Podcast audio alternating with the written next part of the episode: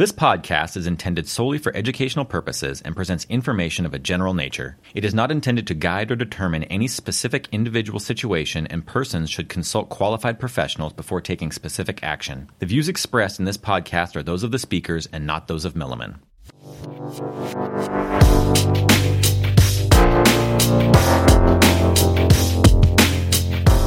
Hello, and welcome to Critical Point, brought to you by Milliman. I'm Jeremy Engdahl Johnson, and I'll be your host today. In this episode of Critical Point, we're going to be talking about one of our healthcare clients, the Puerto Rico Health Insurance Administration, and how our health consultants worked with them in the wake of devastating hurricanes last year. Joining us today is Jose Carlo, who works with our client in Puerto Rico. Jose, thank you for joining us. Hi, Jeremy. Thank you for having me. So, Jose, your client is the Insurance Administration in Puerto Rico, but this is really this is more than just a client. This is uh, we're talking about your home. Yes. So I was actually born and raised in Puerto Rico and have been working with the Puerto Rico Health Insurance Administration since 2009. However, Milliman has been working with the agency since 2001, and the program was established in 1993. So, for almost the in, entire lifetime of the program, Milliman has had a hand in helping Puerto Rico develop their Medicaid program. And you knew people who were, I mean, obviously, I think everyone was affected by, by Hurricane Maria. Yeah, I was actually down in Puerto Rico with my father during Maria and was stuck there for about a week until I was actually able to get on a flight out of the island because normal commercial flights weren't coming in and out regularly. Family and friends were definitely devastated uh, by the hurricane, everybody on the island, really including my mother, who was actually in New York and she had to stay in New York for a couple of months because there really wasn't any reason for her to come back to Puerto Rico because of the power outages and the really bad situation that was on the island in the months after the storm. Right. So, just to kind of tee this up a little bit, you work for the Puerto Rico Health Insurance Administration, who administers the island's Medicaid program. Uh, it's almost $3 billion annually, and it covers, what, 49% of the island? Just about covers almost half of the population on the island is qualified for Medicaid.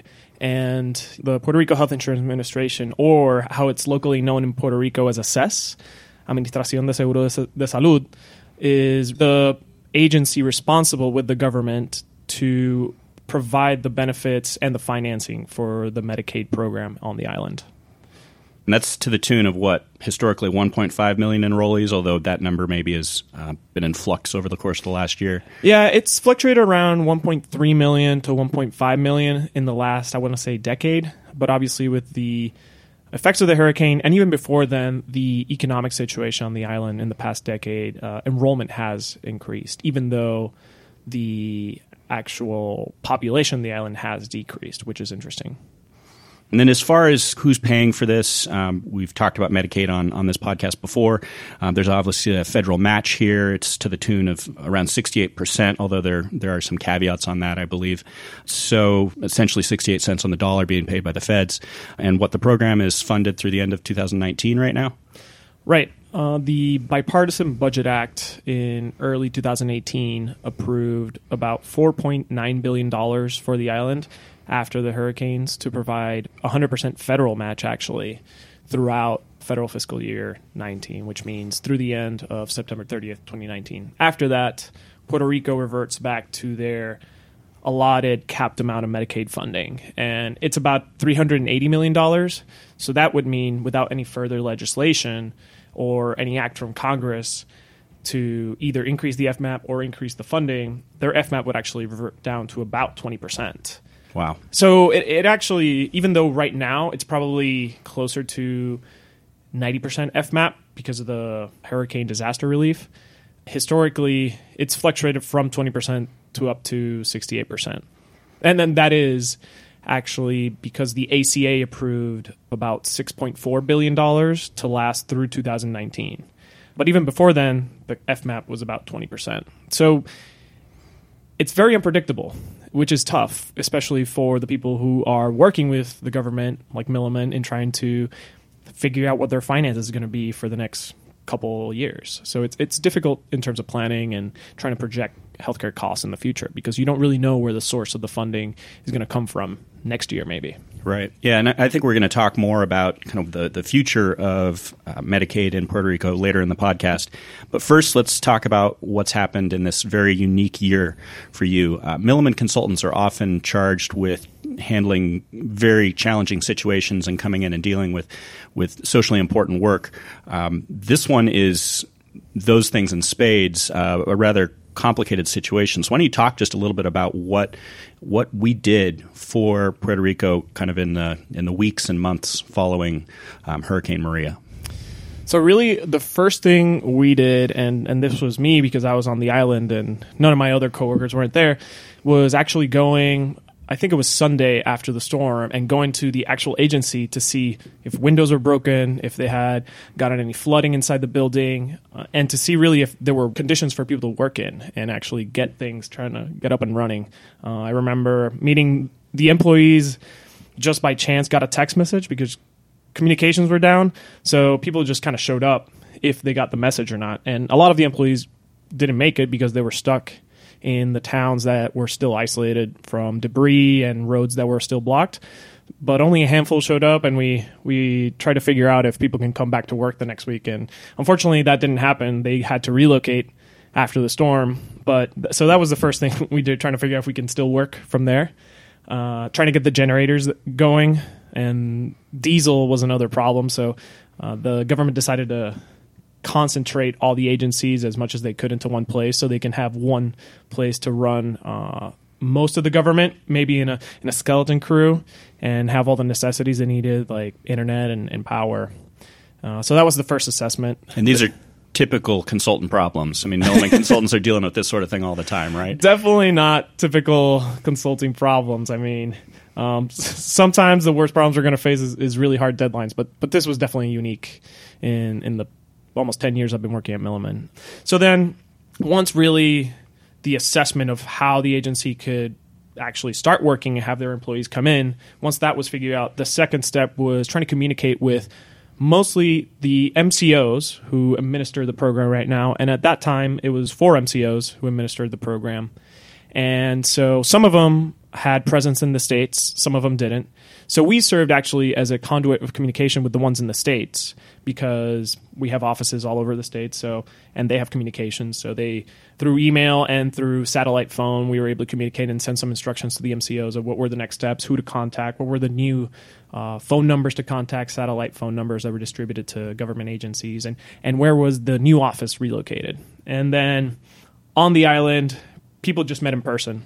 There was a central government facility, and anytime there was needed to be meetings, uh, coordination, and efforts to do relief work in some of the parts of the island that had more Medicaid enrollees or lack of hospitals and clinics, those would all be concentrated in one central government facility. So we helped a little bit in that on the island and did some relief work as well afterwards from the storm. And then after figuring out what the real damage was in terms of the healthcare system, then came what actually came to be communicating with Congress because there was a lot of misinformation in Congress in terms of what was actually happening. So I remember having a call with House staffers maybe about a month after the storm, and they're trying to get a sense of okay, are the news stories that we're reading actually true? Are all the hospitals closed? Is diesel really a problem? Are really they just wanted to know and confirm if if really the news that was coming out of the island and the reporters down there putting out there was actually true? And and I would say ninety nine percent of it was true. Um, yeah. Talk about another atypical role for actuaries, but you you had a view of the whole system at that point, so you could you could answer those sorts of questions for them.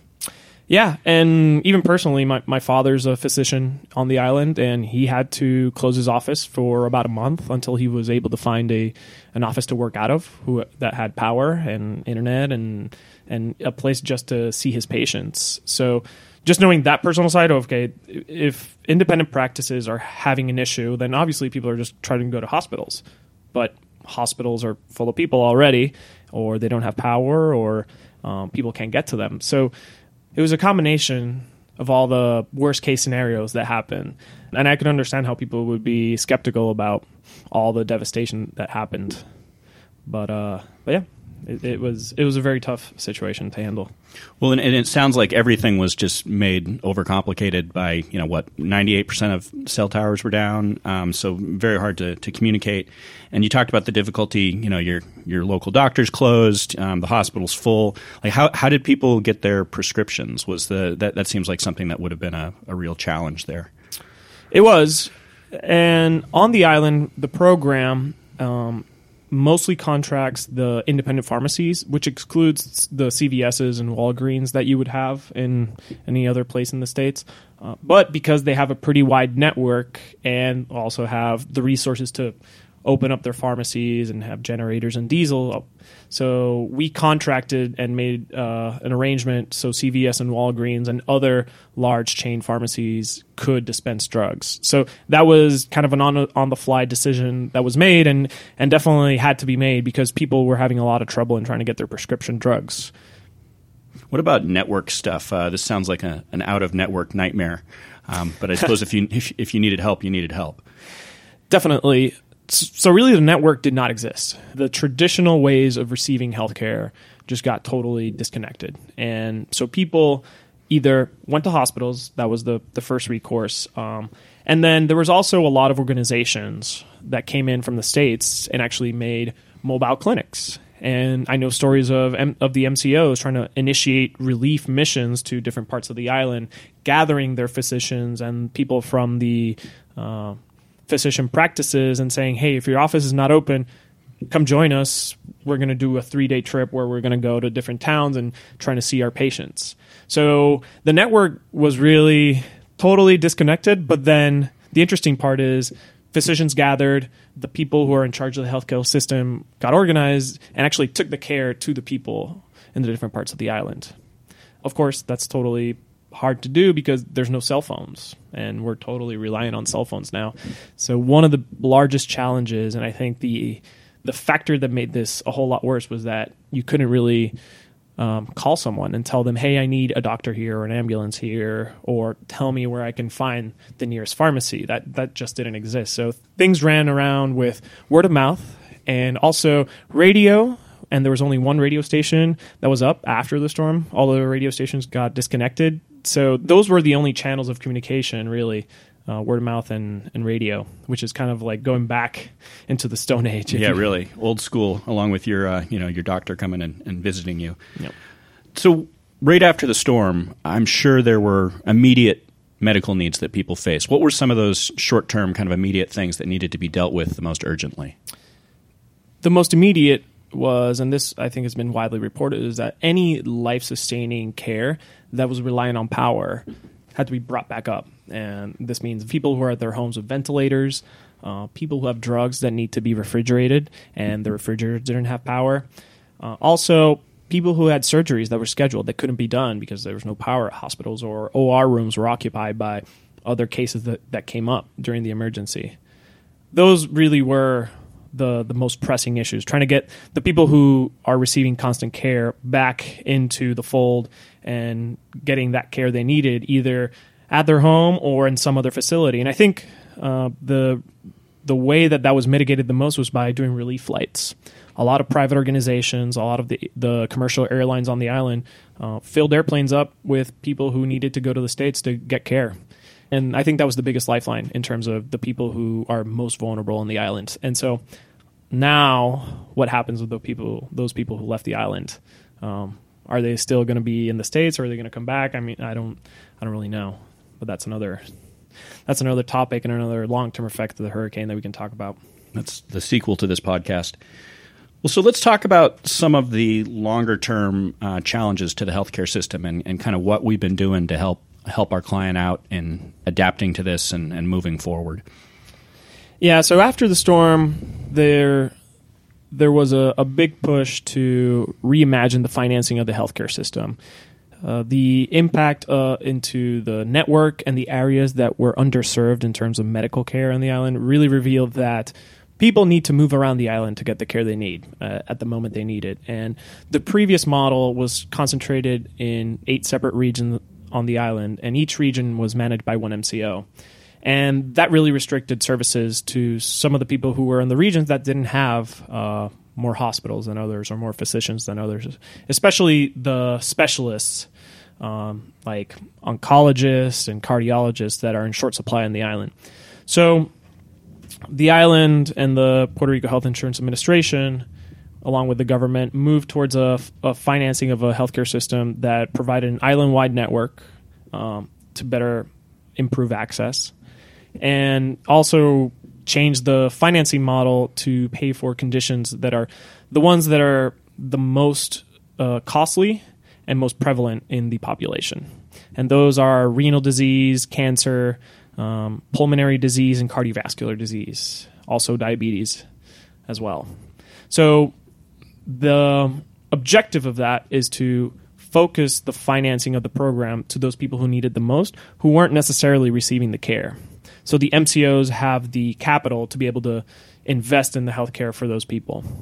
And then um, because of the economic situation on the island, then trying to maximize those those funds going forward and trying to create a sustainable program that could actually address some of these conditions and trying to improve outcomes.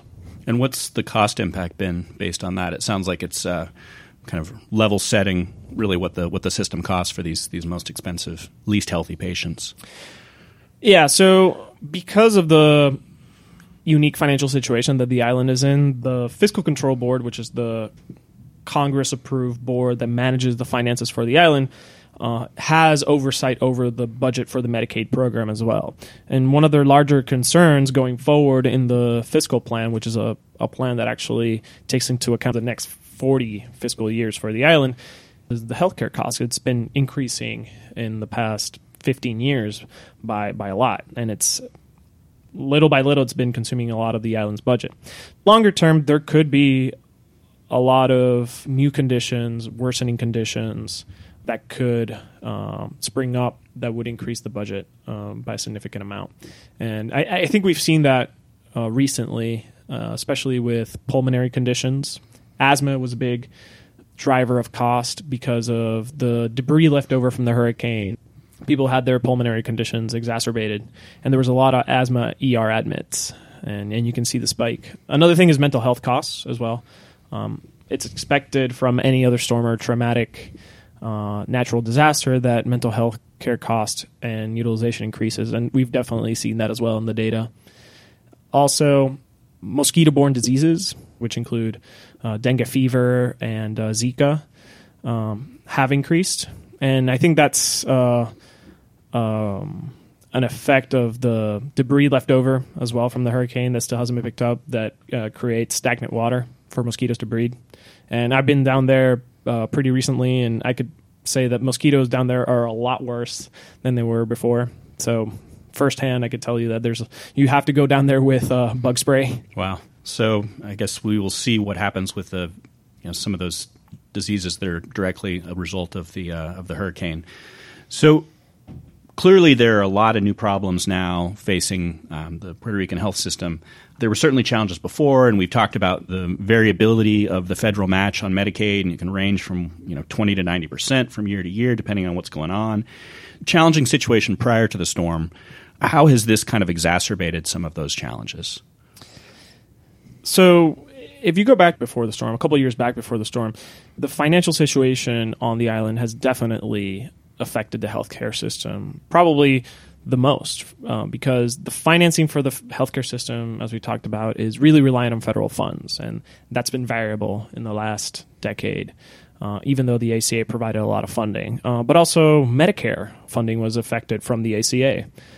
And when you have a program that covers almost half of the island, if the financing for that program is not adequate, then there's definitely going to be a shortfall for the whole healthcare system. And that means not hospitals not being able to reinvest in their practices, uh, physicians having to work with reimbursement rates that are probably not updated each year. So there really needs to be a a level set from those past years that really have squeezed the healthcare system. And I think the hurricane has provided this level set because Congress is now paying a lot of attention to Puerto Rico and how are healthcare dollars being spent and how um, they can help the island. And, and they're constantly down there. I was I was just recently with a congressional delegation speaking to them about the funding for the island for the next three fiscal years. And, and, so they're definitely concerned and definitely want to lend a helping hand. And I think it really falls on the Puerto Rican government, uh, with help from us, to show Congress and people on the Hill that there really is a need for more funding to be able to update the healthcare system. And, and it's not even the effect from the hurricanes; actually the the past decade of inadequate financing. I think. And so I think that is the the the past history that kind of has brought us now into all these changes, and, and the hurricane just really revealed all the issues that were that were on the island already, but now they're just up in the surface. Setting aside some of those financial questions, a lot of which are, are still open and which we're helping Puerto Rico to resolve, what lessons have been learned from from this experience? I mean, how let's say next hurricane season there's there's a, a Maria type storm. Um, will the island be better prepared to to deal with that sort of situation?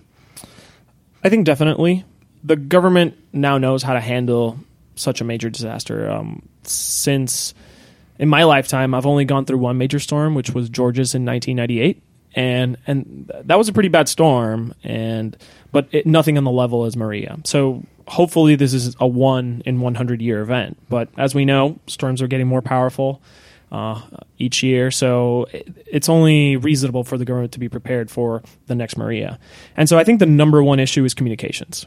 Being able to wake up the next day after a storm and having a report from all corners of the island of how things are affected, giving priority to hospitals. So getting communications back up and, and having the systems and the infrastructure to have that uh, happen. I think also the federal government has learned that they have to prepare as well for these sorts of storms, especially in the Caribbean, uh, for the U.S. Virgin Islands and Puerto Rico. So I think they're they'll be preparing much. Uh, more rigorously for hurricane season, um, as they did for this season as well, for 2018 hurricane season. Um, apart from communications and, and federal response, I would say the power grid having power come back up as quickly as possible. And obviously, power in Puerto Rico didn't come back up until months after the storm. I mean, people didn't have power until May uh, in some cases. So, getting the the priorities. Um, in terms of getting power back to hospitals and government facilities and any other facilities that need power immediately, having that occur in the days after the storm will be one of the priorities.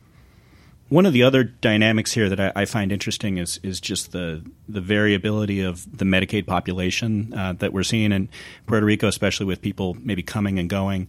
And uh, Milliman has certainly seen in the Medicaid expansion work we've done for various states that you know those total dollar amounts can change rather dramatically depending on how many people you know end up being part of that insured base. So how do you plan for that? How do you deal with such a dynamic and changing um, population that uh, what maybe 70,000 people have, have left the island since since the storm? Right. So that's what the data shows. But unfortunately, there's been several variables that really have made it very difficult to say if that number is right or not. So after the storm, uh, CMS, uh, along with the the Medicaid program on the island, had to basically recertify everybody in the program on an ongoing basis because people couldn't go to their uh, appointments to re-enroll into Medicaid, show that they're eligible, right?